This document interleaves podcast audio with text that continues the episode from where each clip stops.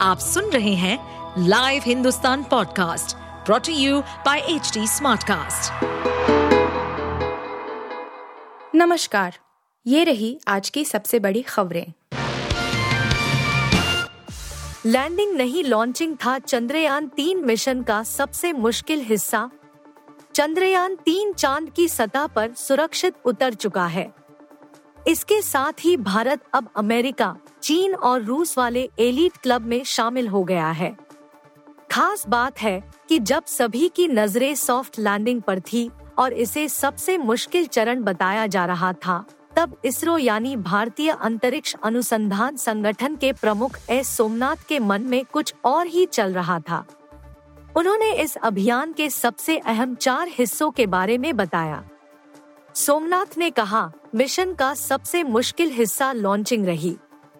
आपको यह नहीं भूलना चाहिए कि जीएसएलवी मार्क तीन ने अंतरिक्ष यान को सही ऑर्बिट में भेजने का काम किया था। दरअसल, जीएसएलवी मार्क तीन उस रॉकेट का नाम था, जिसने विक्रम लैंडर और प्रज्ञान रोवर वाले चंद्रयान तीन मॉड्यूल को लॉन्च किया था।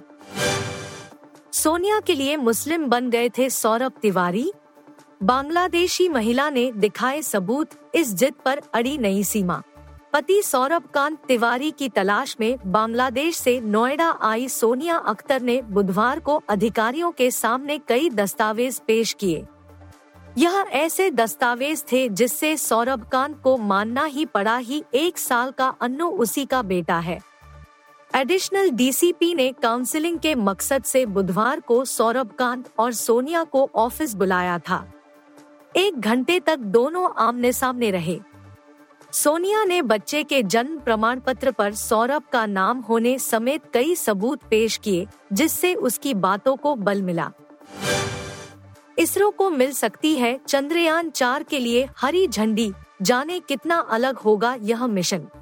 चाँद के दक्षिणी ध्रुव पर चंद्रयान तीन की सफल लैंडिंग भारत और दुनिया के लिए कई मायनों में महत्वपूर्ण है। यह सफलता जहाँ भारत के चंद्र मिशन कार्यक्रम को अगले चरण की ओर ले जाएगी, जिसमें चाँद पर पहुंचकर वहाँ के नमूने लेकर वापस धरती पर लौटना शामिल है। वहीं अमेरिका के आर्टेमिस तीन मिशन के मार्गदर्शन का कार्य भी करेगी। तीसरे, यह मिशन चाँद के कुछ और रहस्यों से भी पर्दा हटा सकता है।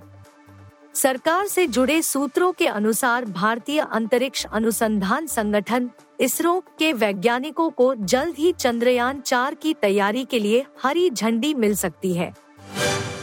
वर्ल्ड कप 2023 के टिकट बुक से पहले जान लीजिए ये अहम बातें बीसीसीआई ने जारी किए दिशा निर्देश भारतीय क्रिकेट कंट्रोल बोर्ड बीसीसीआई ने बुधवार को वर्ल्ड कप 2023 के लिए बुक माई शो को टिकट बिक्री का आधिकारिक साझेदार घोषित कर दिया है। इस टूर्नामेंट में 10 अभ्यास मैचों सहित कुल अट्ठावन मुकाबले देश के 12 आयोजन स्थलों पर खेले जाएँगे। बीसीसीआई द्वारा जारी की गई प्रेस रिलीज़ के अनुसार टिकटों की बिक्री प्रक्रिया सावधानी पूर्वक प्रबंधित चरणों की एक सीरीज़ में शुरू की जाएगी। भारत को छोड़कर सभी टीमों के मैचों के टिकटों की बिक्री 25 अगस्त से शुरू हो जाएगी।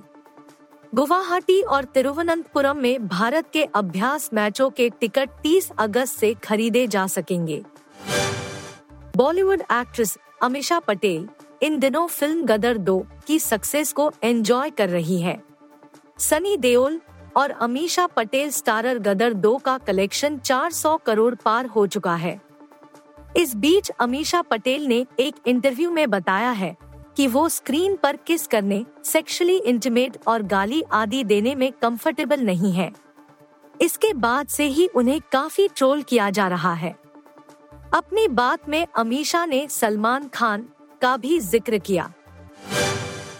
आप सुन रहे थे हिंदुस्तान का डेली न्यूज़ रैप जो एच टी स्मार्ट कास्ट की एक बीटा संस्करण का हिस्सा है।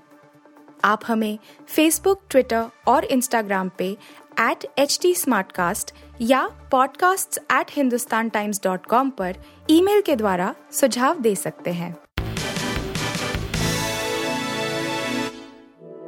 इस पॉडकास्ट पर अपडेटेड रहने के लिए हमें फॉलो करें एट एच टी हम सारे मेजर सोशल मीडिया प्लेटफॉर्म पर मौजूद हैं और ऐसे पॉडकास्ट सुनने के लिए log on to www.htsmartcast.com.